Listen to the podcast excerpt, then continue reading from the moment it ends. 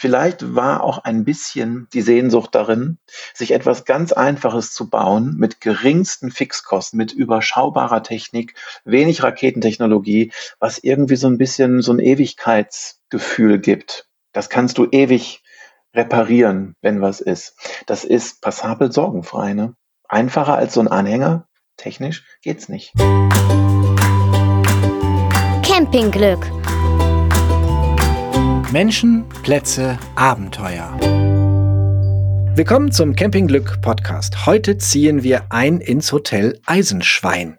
Eine Campingbehausung Marke Eigenbau, sogar Eigenwilligbau, wenn man ehrlich ist. Und wir sprechen mit dem Hotelinhaber, Gründer und Erbauer. Ich bin Björn Staschen, campe lieber bei Sonne als bei Regen und darum geht's auch in diesem Podcast. Campen soll Spaß machen, rauskommen und runterkommen, Freiheit und Natur. Ihr lernt die Menschen hinter den schönsten Campingplätzen der Republik kennen und Camper erzählen von ihren Erlebnissen und ihren Lieblingen. Und um diesen Liebling geht es heute. Mein Gast ist Jan-Hendrik Precht aus Mettmann, zusammen mit seinem Eisenschwein. Was um Himmels Willen ist das Eisenschwein? Das Eisenschwein, das ist ein alter Stromgenerator, ein Anhänger, ein ganz kleiner Anhänger eigentlich auch. Und in diesem Anhänger war früher in den 60er Jahren, Baujahr, ich glaube 54 oder 66, ich müsste mal nachschauen, da war ein BMW Isetta Motor drin. Das war so ein kleiner PKW früher in den 60er Jahren. Und an diesem ähm, Motor angeschlossen war ein kleiner Dynamo.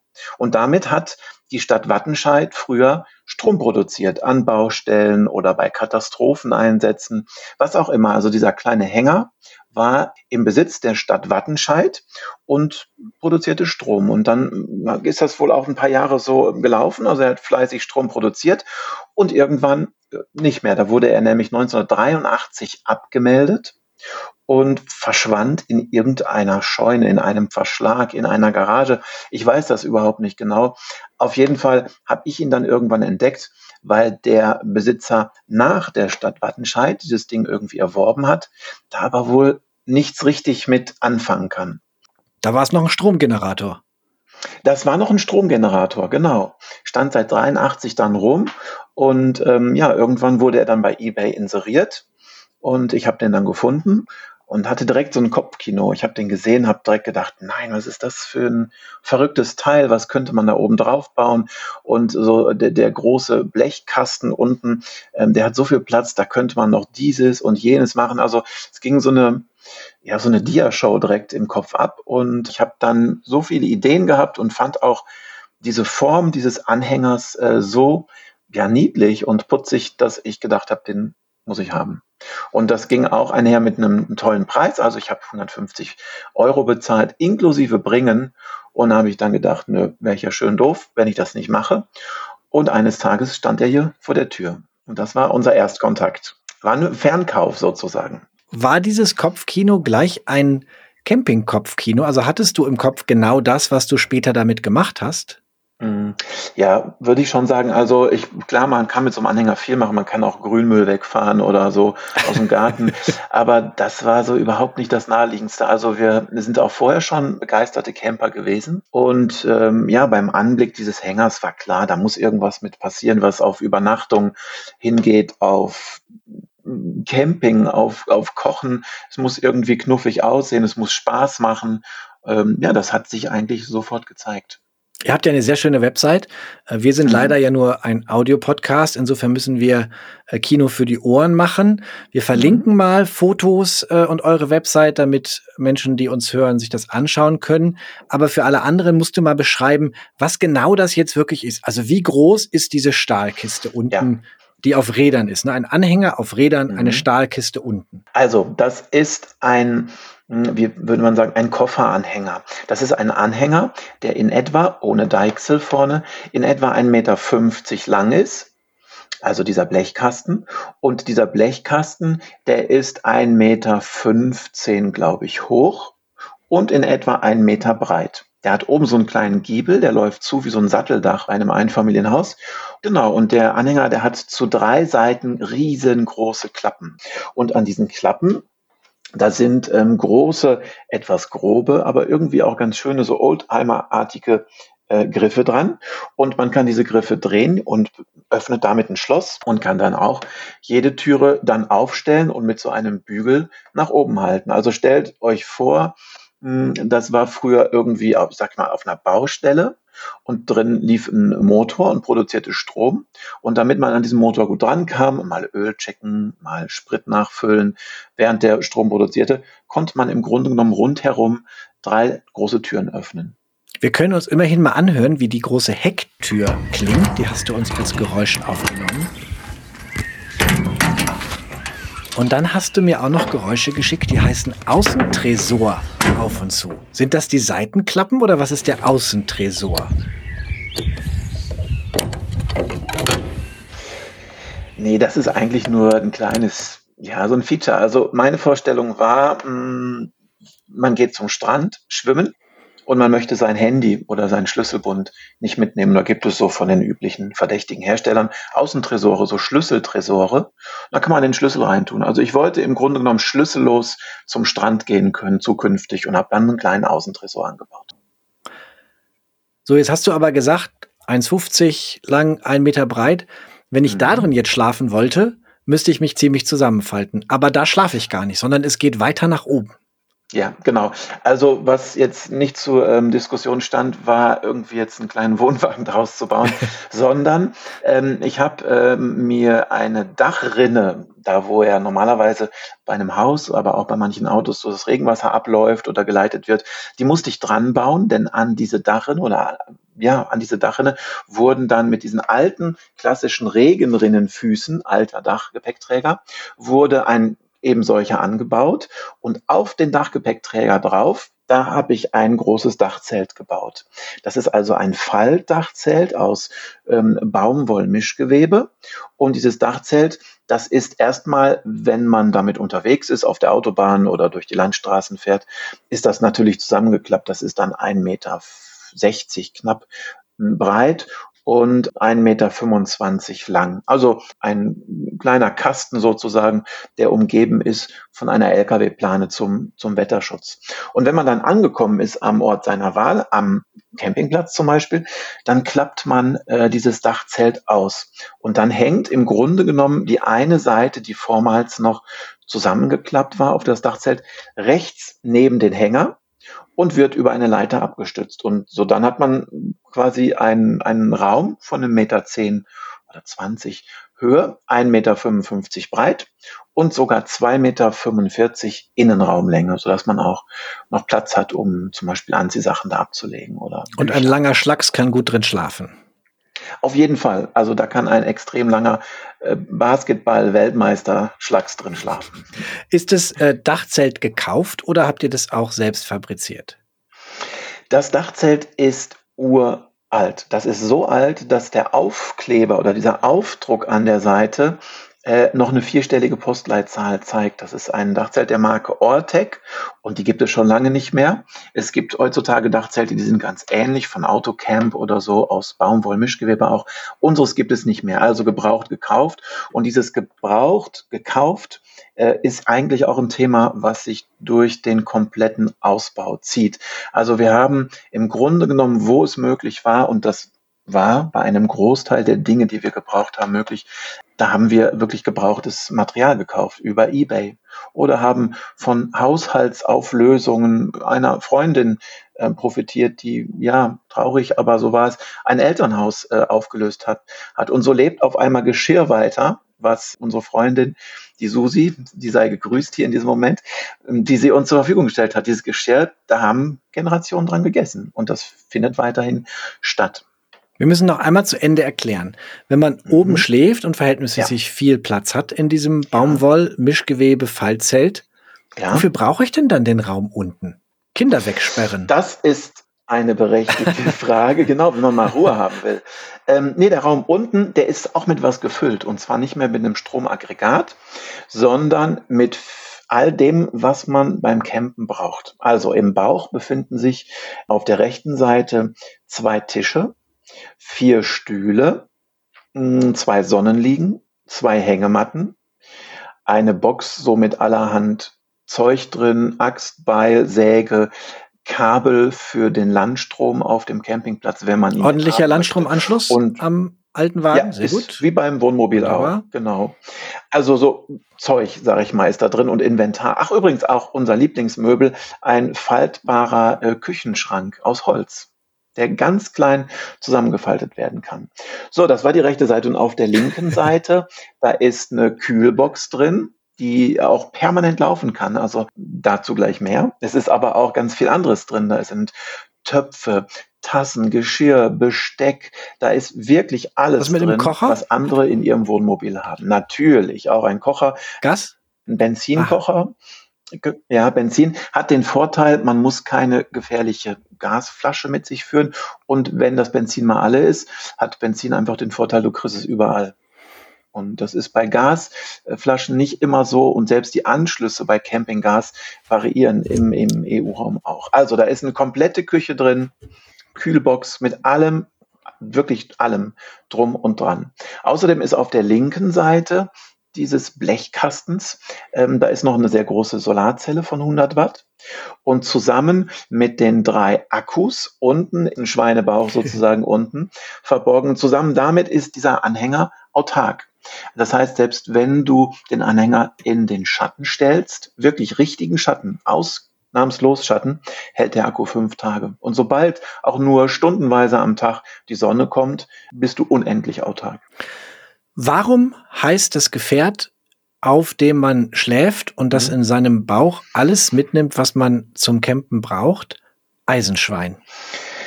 Ja, das ist eine Frage. Also das, Ist das euer Name oder kam es schon Mhm. als Eisenschwein? nee, das auf ist die Welt. unser. genau. Es wurde geboren und alle wussten, es heißt Eisenschwein. Nein, das war nicht so. Also wir haben uns Gedanken gemacht. Oft ist das ja so im Campingbereich, da haben die Gefährte Kosenamen. Und wir haben dann auch überlegt, so wie könnte das Ding heißen? Und wir fanden, es sieht grob aus, es sieht ein bisschen plump aus und pummelig. Äh, Es hat uns irgendwie an Schweinchen erinnert. Und da dieser Anhänger auch aus sehr, sehr dickem Eisenblech ähm, besteht, haben wir dann das eine zum anderen gefügt und dann war es ein Eisenschwein sozusagen. Und würde man zu zwei damit gut verreisen können oder auch zu dritt oder was würdest du empfehlen? Ja, also meine Empfehlung ist, verreist zu zweit oder zu dritt einfach mit kleinem Kind. Äh, überlegt euch äh, quasi, ob ihr auf 1,55 Meter zu dritt schlafen könnt und wollt. Und im Grunde genommen ist aber zum Beispiel das ganze Geschirr und so und die Anzahl der Sitzmöglichkeiten für mindestens vier Personen ausgelegt. Ähm, eine andere Option wäre natürlich dieses Eisenschwein, diesen Anhänger hinter ein Wohnmobil zu spannen, vorne im Wohnmobil schlafen, vielleicht Reisende und hinten im Anhänger übernachten dann die Kinder, die vielleicht schon so pubertär sind, dass die nicht mehr so viel richtig Lust haben auf Mami und Papi äh, im Doppelbett unter sich. Also man kann damit machen, was man will. Da unsere Kinder aber alle schon erwachsen sind, äh, schlafen wir im Grunde genommen als Paar zu zweit in diesem Eisenschwein-Dachzelt-Hotel. Und wie schläft es sich da? Was waren so eure ersten Erfahrungen, eure ersten Touren? Du hast gesagt, 2019 hast du es gekauft. Das heißt, Ja. ihr seid seit ein, zwei Sommern damit unterwegs. Wir haben es letzten Sommer, haben wir es fertig gemacht und zwar so ein bisschen auch dann im Finale sozusagen aus der Not geboren, weil wir noch ein anderes Campinggefährt haben und dieses Campinggefährt ist unmittelbar vor den Urlaubstagen kaputt gegangen. Also haben wir unseren Ein Campinganhänger. Wohnmobil müssen wir kurz sagen. Ja. Kastenwagen habt ihr eigentlich, ne? Genau. Genau, So, der war, auch, der ja. war defekt und dann musste das Eisenschwein ran. Genau, dann musste das ran. Und ähm, ist, ich habe dann innerhalb von zwei Tagen die komplette Elektrik gemacht und wir sind dann wirklich mit einem reisefertigen Mobil los. Die Felgen waren noch nicht lackiert, der Ersatzreifen war noch nicht erneuert und so, aber es ging irgendwie alles und sind dann losgefahren.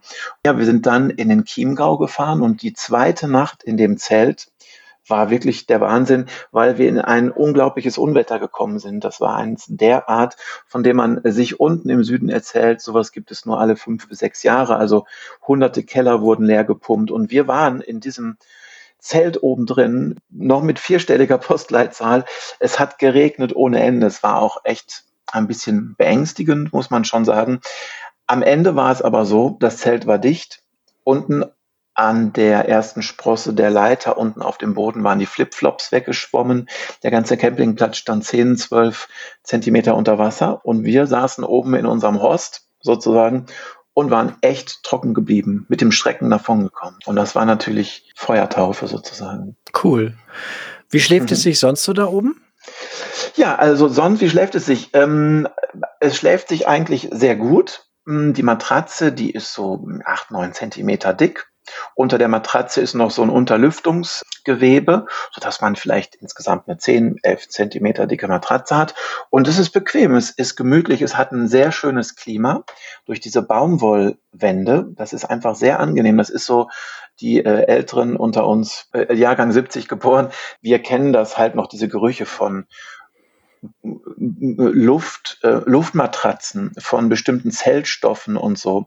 Also es ist so ein bisschen für uns dann auch heimelig. Und diesen Geruch hat man oben auch. Also wobei es einfach sehr luftig angenehm ist. Es ist nicht so wie so in einem Bratbeutel schlafen. Es ist echt schön. Wir mögen das sehr. Unwetter hast du gesagt. Bei Gewitter müsste man wahrscheinlich runter, weil man doch verhältnismäßig hoch ist, oder? Also der Faradayische Käfig eines Dachzeltes ist denkbar schlecht. Also auf keinen Fall ja. machen. Da könnte man äh, am besten auch noch irgendwie eine acht Meter lange Antenne nach oben halten. Das wäre ungefähr genauso sicher. Also bei einem ganz schlimmen Gewitter ähm, würde ich dann nicht drin schlafen, definitiv nicht. Dann würde ich ins Auto kriechen. Also Regen, echt super. Aber Gewitter, nee, das würde ich nicht machen.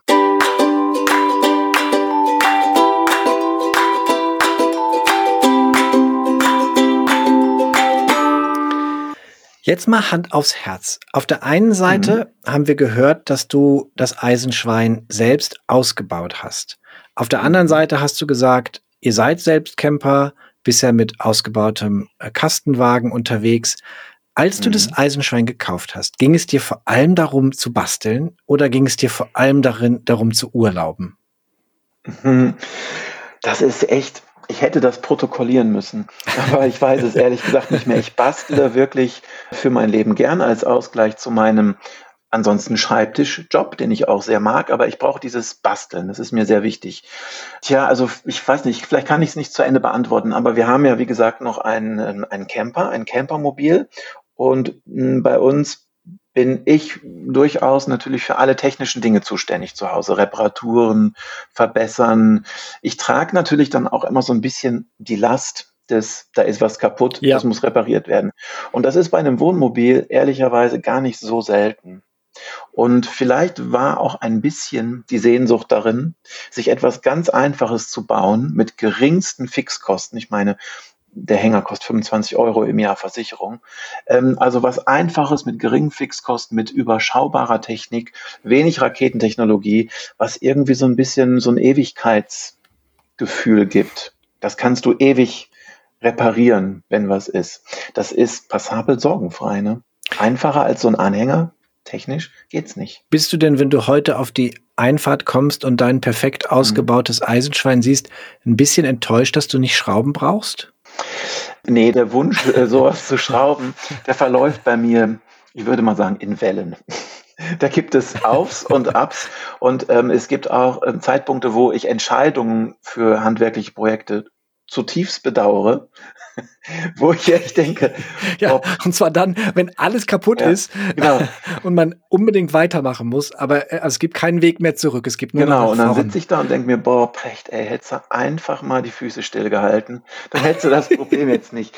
Ja, aber zum Beispiel, wenn du dir vorstellst, dass wir dieses, ähm, dieses Eisenschwein, diesen Anhänger einmal, ich habe den von Hand abgeschliffen mit der Flex, da wirst du blöd bei. Und das ist auch nicht gesund und das ist laut.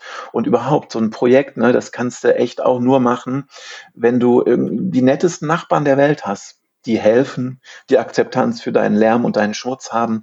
Und da gehst du schon auch manchmal so haarscharf an der Schamesgrenze entlang, wenn du jetzt irgendwie das Abschleifen wieder an einem Samstagvormittag weitermachst.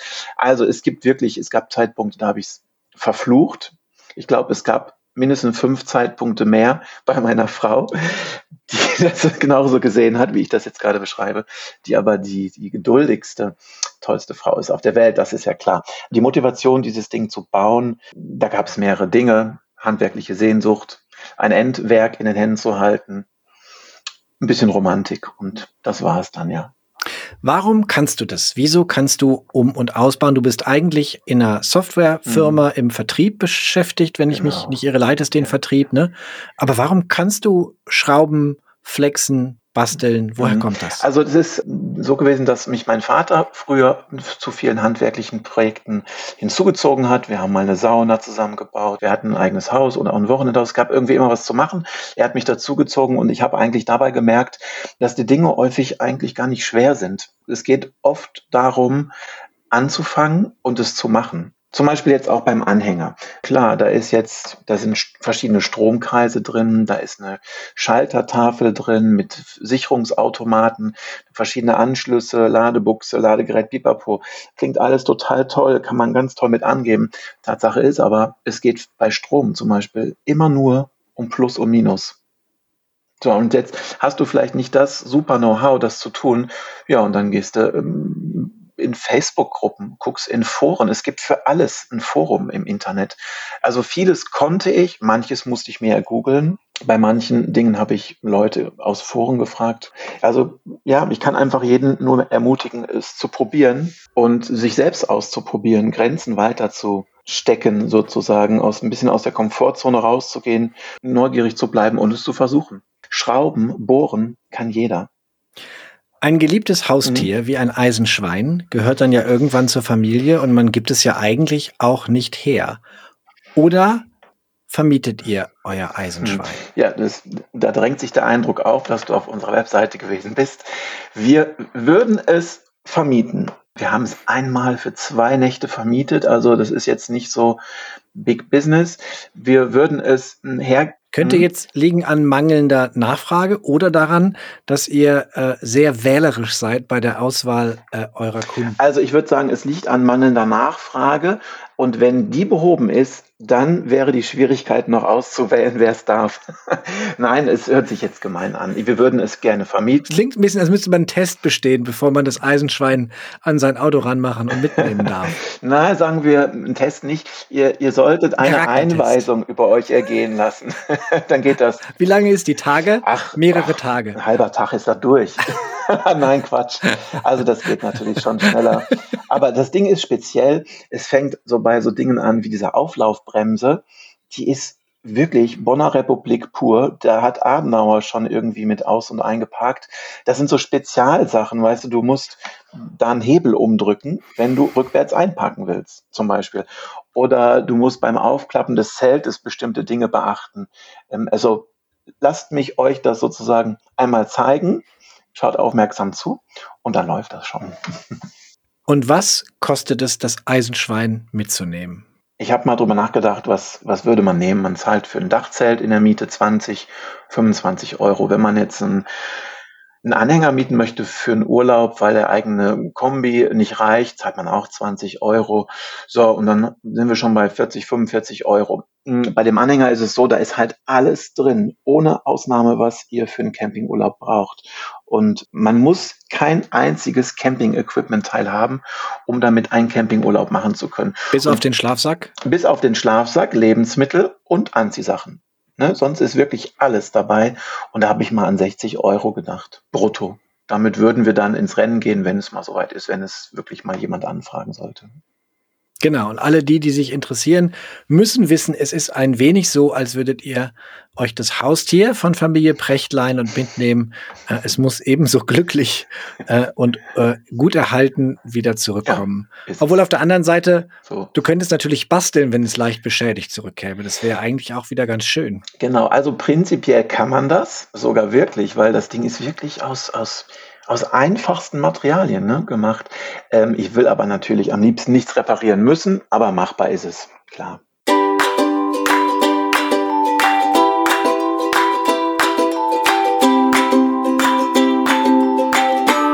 Wir wollen noch einmal darüber reden, mhm. zu welchen Camping-Glückserlebnissen euch euer Eisenschwein bisher verholfen hat. Wir mhm. haben ja gehört gerade schon, ähm, von dem Glück, über das man eher nachher ähm, spricht ja. und sich freut, nämlich das große Unwetter im Chiemgau. Mhm.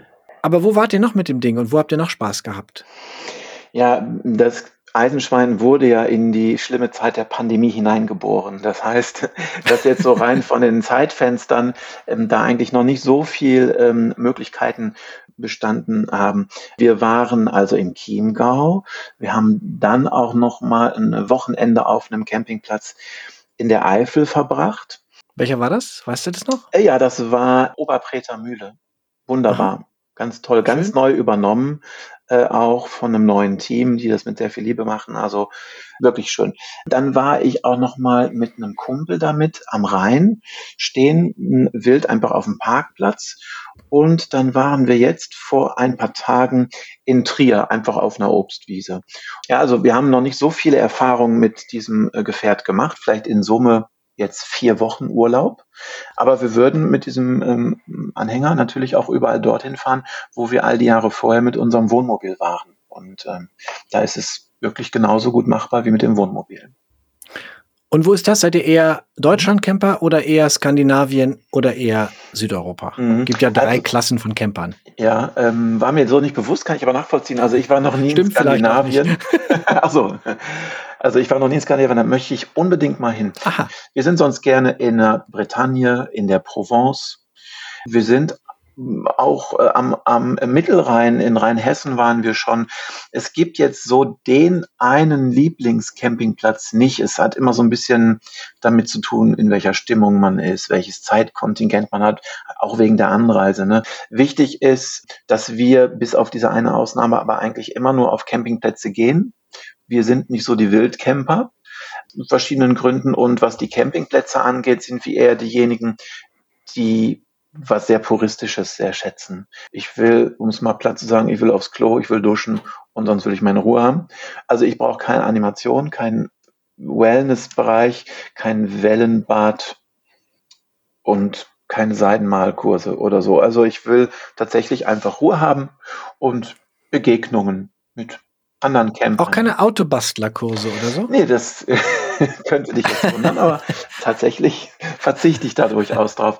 Aber es ist schon so, wenn sich im Urlaub jemand ähm, dafür interessiert, dann kann ich auch mal bei einem Bier lange über so ein Zeug sprechen. Ne? Du hast die perfekte Überleitung gemacht zu unserer regelmäßigen Schlussrubrik mhm. hier im Podcast.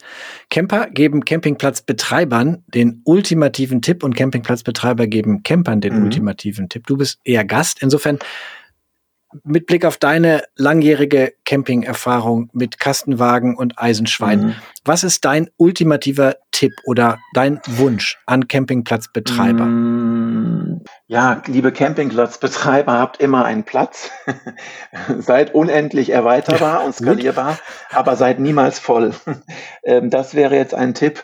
Ansonsten, klar, es ist immer schön, wenn sanitäre Anlagen in, gut, äh, in, in gutem Zustand sind.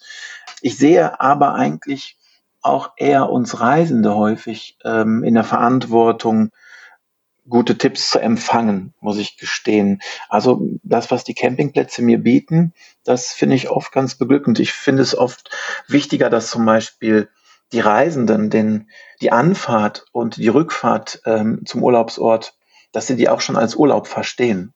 Und dass das nicht ausgeklammert wird, sondern dass man sich vielleicht die Strecke halbiert und sagt, komm, der Weg ist auch das Ziel und dann nicht mit 160 irgendwie über die Bahn heizt. Ich würde auch jedem empfehlen, äh, schau kein TV im Urlaub, äh, schau dir das Abendrot an. Wenn du irgendwo bist, ist vor Ort Lebensmittel, die du hier nicht kriegst oder die du hier nicht kaufen kannst. Ich habe mal so eine, eine Wurst in Frankreich vom Grill gegessen auf dem Campingplatz mit Innereien und Magen und so. Ich habe echt, da war eine Mutprobe und irgendwie war ich total happy, als ich es getan habe. Also es war irgendwie lecker. Es war irgendwie gut, es passte.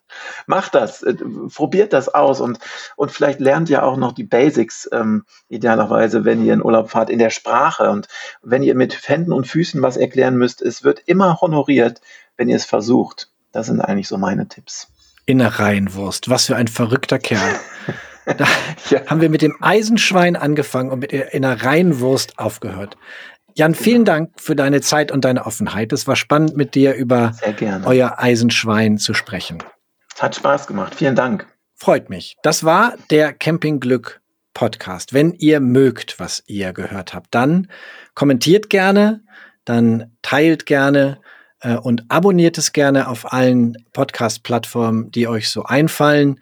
Sowohl Spotify als auch alternative Plattformen sind uns lieb. Und wir freuen uns, wenn ihr uns auch erzählt, von was ihr gerne hören würdet, was euch nicht gefällt und welche Tipps ihr uns geben würdet. Das könnt ihr machen in den Kommentaren.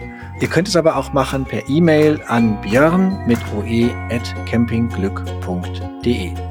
Vielen Dank fürs Zuhören und carry on camping.